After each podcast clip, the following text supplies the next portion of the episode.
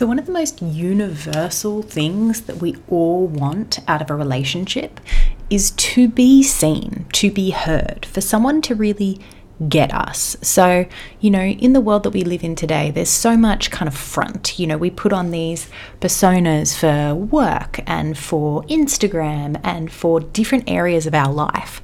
But in intimate partner relationships, what we really want is for someone to really know the true us.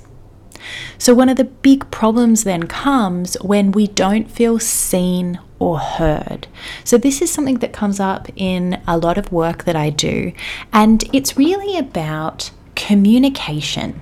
And communication is such an important, if not the core thing, that creates the foundation of a really healthy, connected, stable relationship, in my opinion. And that's because the way that we communicate sets the tone for kind of how we feel and how we navigate issues and how we manage conflict, for example.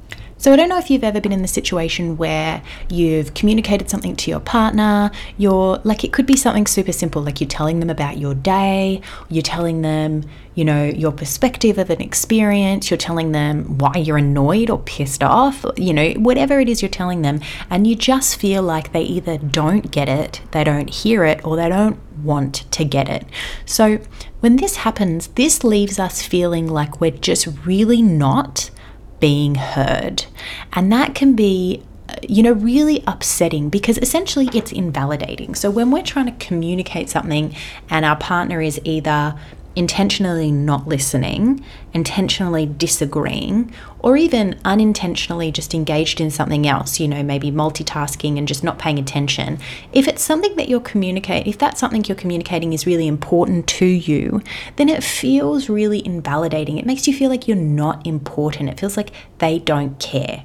So, navigating this and being able to kind of communicate firstly what's going on between you, what dynamic is happening, and then learning how to shift it can be really important and can actually make a really positive impact on the relationship. So, why don't people hear us? Well, there's a couple of reasons. One, again, as I said before, you know, people might be multitasking. So they might literally get into this habit whereby they're used to engaging in a way that they're kind of only half present. They're half doing something else and half engaging with you. Another reason is that when people feel like they're threatened or whether they feel like uh, they're, you know, being blamed, they can emotionally shut down and then won't be able to hear us. So, a lot of people have this idea that, you know, if you validate someone, if you listen, if you kind of support them, when you don't necessarily agree, you're giving them the wrong message that you always have to agree to be able to emotionally validate them or support them. Now, this is in fact false. So you can emotionally validate someone, you can listen, you can support them, but you don't have to agree with them. And we'll talk a little bit more about kind of how you can do that and what that looks like later in the podcast. But essentially, I think one of the main reasons in um, in intimate partner relationships that people don't hear us is because they start to emotionally shut down if we try and talk about something that makes them uncomfortable. And maybe they're uncomfortable because they're not, you know, completely okay with talking about their feelings, or maybe it's a subject that's a bit um, touchy for them, or maybe it's because they think and feel like they're getting blamed. So, the way that we communicate, especially when it comes to uh, issues within the relationships, arguments, conflict, is really important. And I'll give you some tips around how to do that a little bit later in the podcast. Another area that's really important is to learn how to be okay with difference. So, you know, there's this idea that we have to agree on everything in relationship when in fact it's very normal not to agree on a lot. you know, we're both individuals, we're different people, and it's absolutely okay to accept difference and to even encourage difference. We don't necessarily have to agree on any, everything, and we don't necessarily have to argue about things that we don't agree. We can accept difference. Okay, so how do we actually do it? How do we listen to our partner in a way that makes them feel seen and heard? So, we can use a strategy called active listening, and active listening is about fully engaging with the conversation. So, there's some things that you can do to actively listen when your partner is communicating with you. The first is be attentive. So, be willing to hear what they're trying to say to you. Again, you don't necessarily have to agree, it's just about listening and giving them your full attention. Try not to interrupt, try and just listen and absorb what they're telling you. You can also ask open questions. So, you know, ask probing questions that will allow them to give you more information. So, this is a way that you can show them that you're listening and engaged uh, with the conversation and you're asking questions to get more information about what they're communicating to you. You can request clarification. So, if there's something you're unsure about, you, you haven't really understood it correctly, you can literally ask questions that, you know, it might sound like, let me see if I'm clear on this. And then state whatever the question is, or help me to understand. I think help me to understand is always a really helpful statement because it shows that you're wanting to engage, you're wanting to get their perspective, but you don't quite have it yet. You can paraphrase or summarize, so you can kind of give back to them what you've understood. And by doing this, you're actually showing them that again, you're engaged in the conversation, you're listening, and you're understanding. And what paraphrasing does is it, again, it validates. It validates that you're hearing them. You can also identify and reflect the feelings. So if it's really obvious that, you know, they're quite upset, you can reflect that. You can you can say something like, it sounds like that is really upsetting you. It sounds like you're really frustrated. Um, I can see that you're crying. I can I can hear the the uh, the anger in in your tone, or you know whatever it is. You can you can reflect back the feeling that you're seeing and hearing from them. And again, it's that validating. It's that showing that you're engaged in the conversation. So, they're just some really simple ways that as the listener, you can actively engage in the conversation so that whoever is speaking, whether it be your partner, family, friend, you know you can use these these strategies for for any conversation really. But you can you can use them in a way that shows yes i'm listening. Yes i'm present and i am hearing you Okay, so while you're actively listening, what do you want to be aware of? Well, first, you want to be aware of your body language. You want to be aware of whether your body language is open, whether your body language is closed, how you're sitting, how you're engaging with them. Are you paying attention? Because, you know, when we're communicating, our body language is a huge part of the message that we're sending at any given time. It's actually worth a lot more than our words. Then you want to be aware of your tone, inflection, your, um, you know, the speed at which you speak. So it's about being really aware of actually what messages you're sending other than your words. So, a lot of people really focus on the words and want to get the words right, but in doing so, we send messages that don't match, and this can be really confusing. So, if your body language, your tone, and your words aren't congruent, meaning they don't match, we're sending mixed messages. So, you might really be there and really be listening, but because your body language and your tone are sending a different message, people again might not feel heard. So, you're wanting to really match your tone, your body language, and your words. So if you can you know, if you're someone that really focuses on finding the right thing to say or, or even just what you're going to say, if you can try to shift the focus back a little bit on just being present on your body language and the way that you're communicating, that can often really help because no one expects you to have all the answers or to necessarily know the right thing to say. Sometimes, you know, not knowing what to say and communicating that and just going, oh, I'm so sorry, I have no idea what to say is better than trying to give answers, problem solving, looking for solutions, or anything like that. That can actually be more validating than any kind of uh, statement that says perfect words. So try and focus on your body language.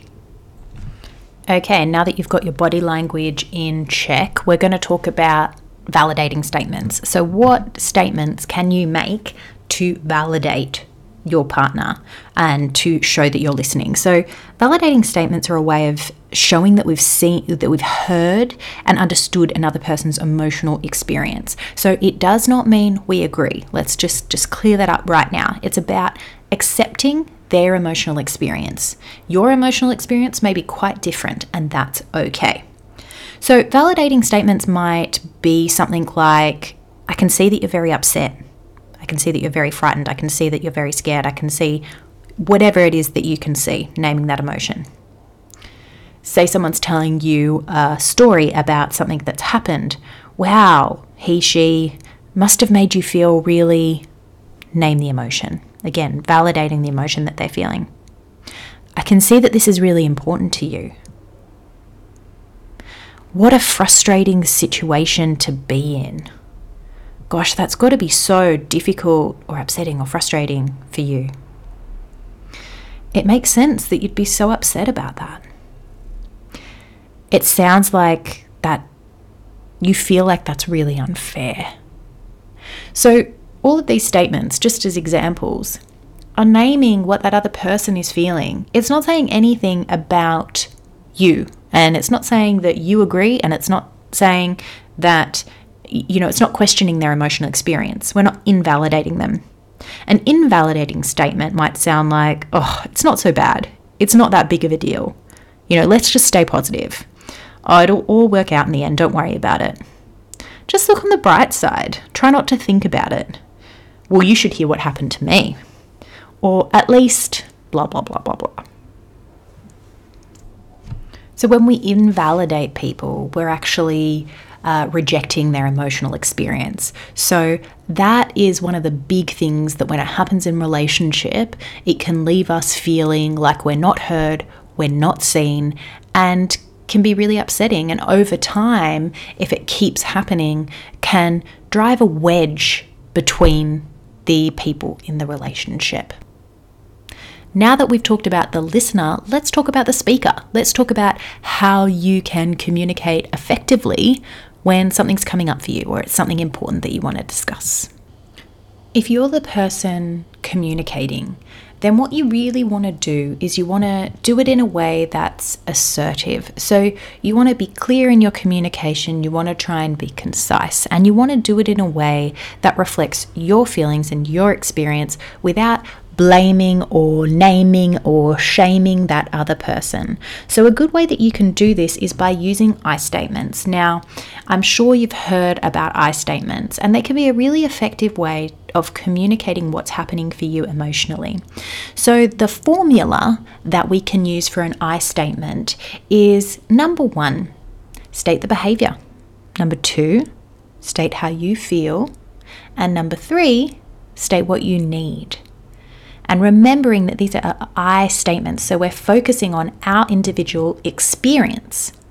If you can do these three steps, then you're going to be able to communicate in a way that you're sharing your emotional experience, and hopefully that will result in the other person not becoming defensive because you're not blaming or attacking, you're simply talking about your emotional experience.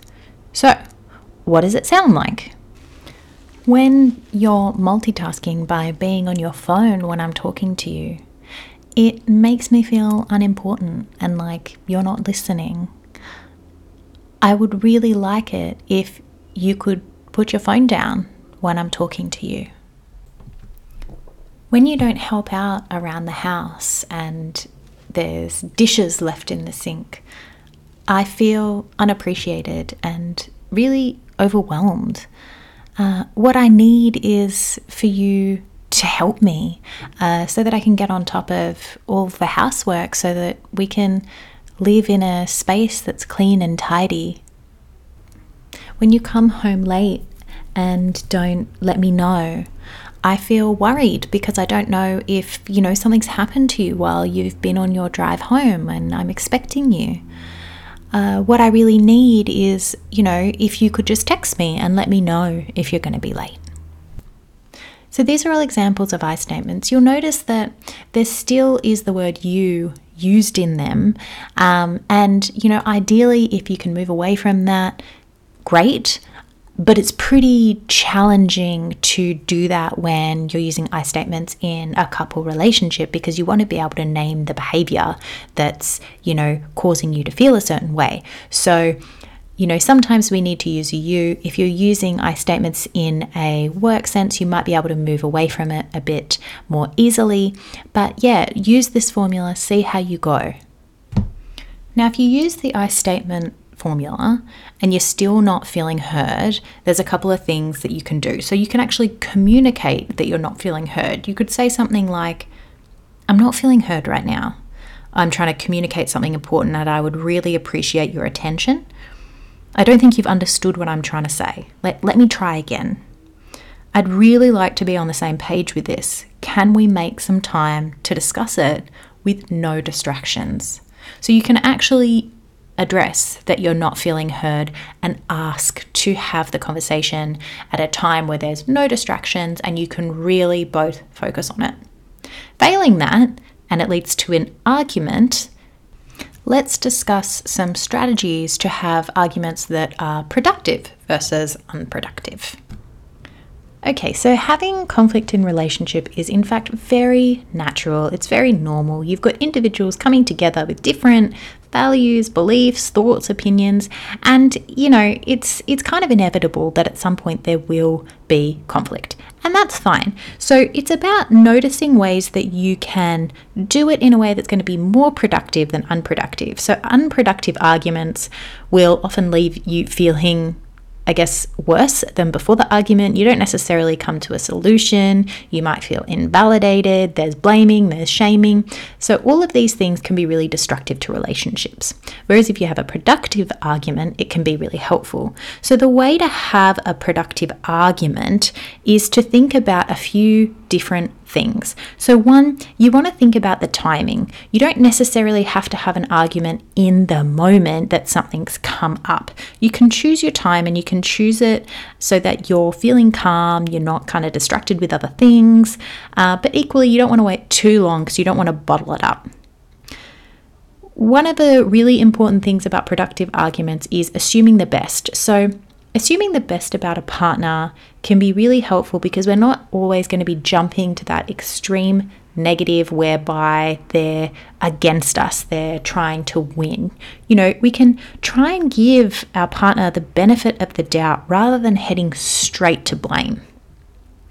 You will want to make a plan. So, put some time aside and actually brainstorm solutions together. So think about actually how can you you know, get some some strategies or solutions that will help you to navigate this argument and to get a solution that's going to be good for both of you? Or how can you even just decide to settle on a difference of opinion?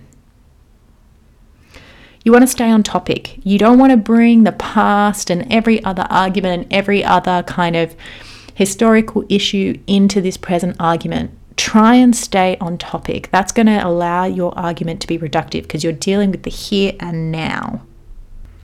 So, if it gets too heated and you need a bit of space, you might want to take a break. Now, the key to doing that is just communicating with your partner that you need to take a break, you need to have a bit of time, and you'll come back to this at an agreed time later on. And then finally, you want to really try and not punish or blame. You you want to avoid the silent treatment um, or trying to put pressure on the issue so that you get your way or your outcome. Really try and focus on compassion and remember that you're focusing on the we of the relationship. You're you're trying to get the best outcome for the both of you, not just for you. So move away from thinking about the issue as an individual issue and go at it as a couple.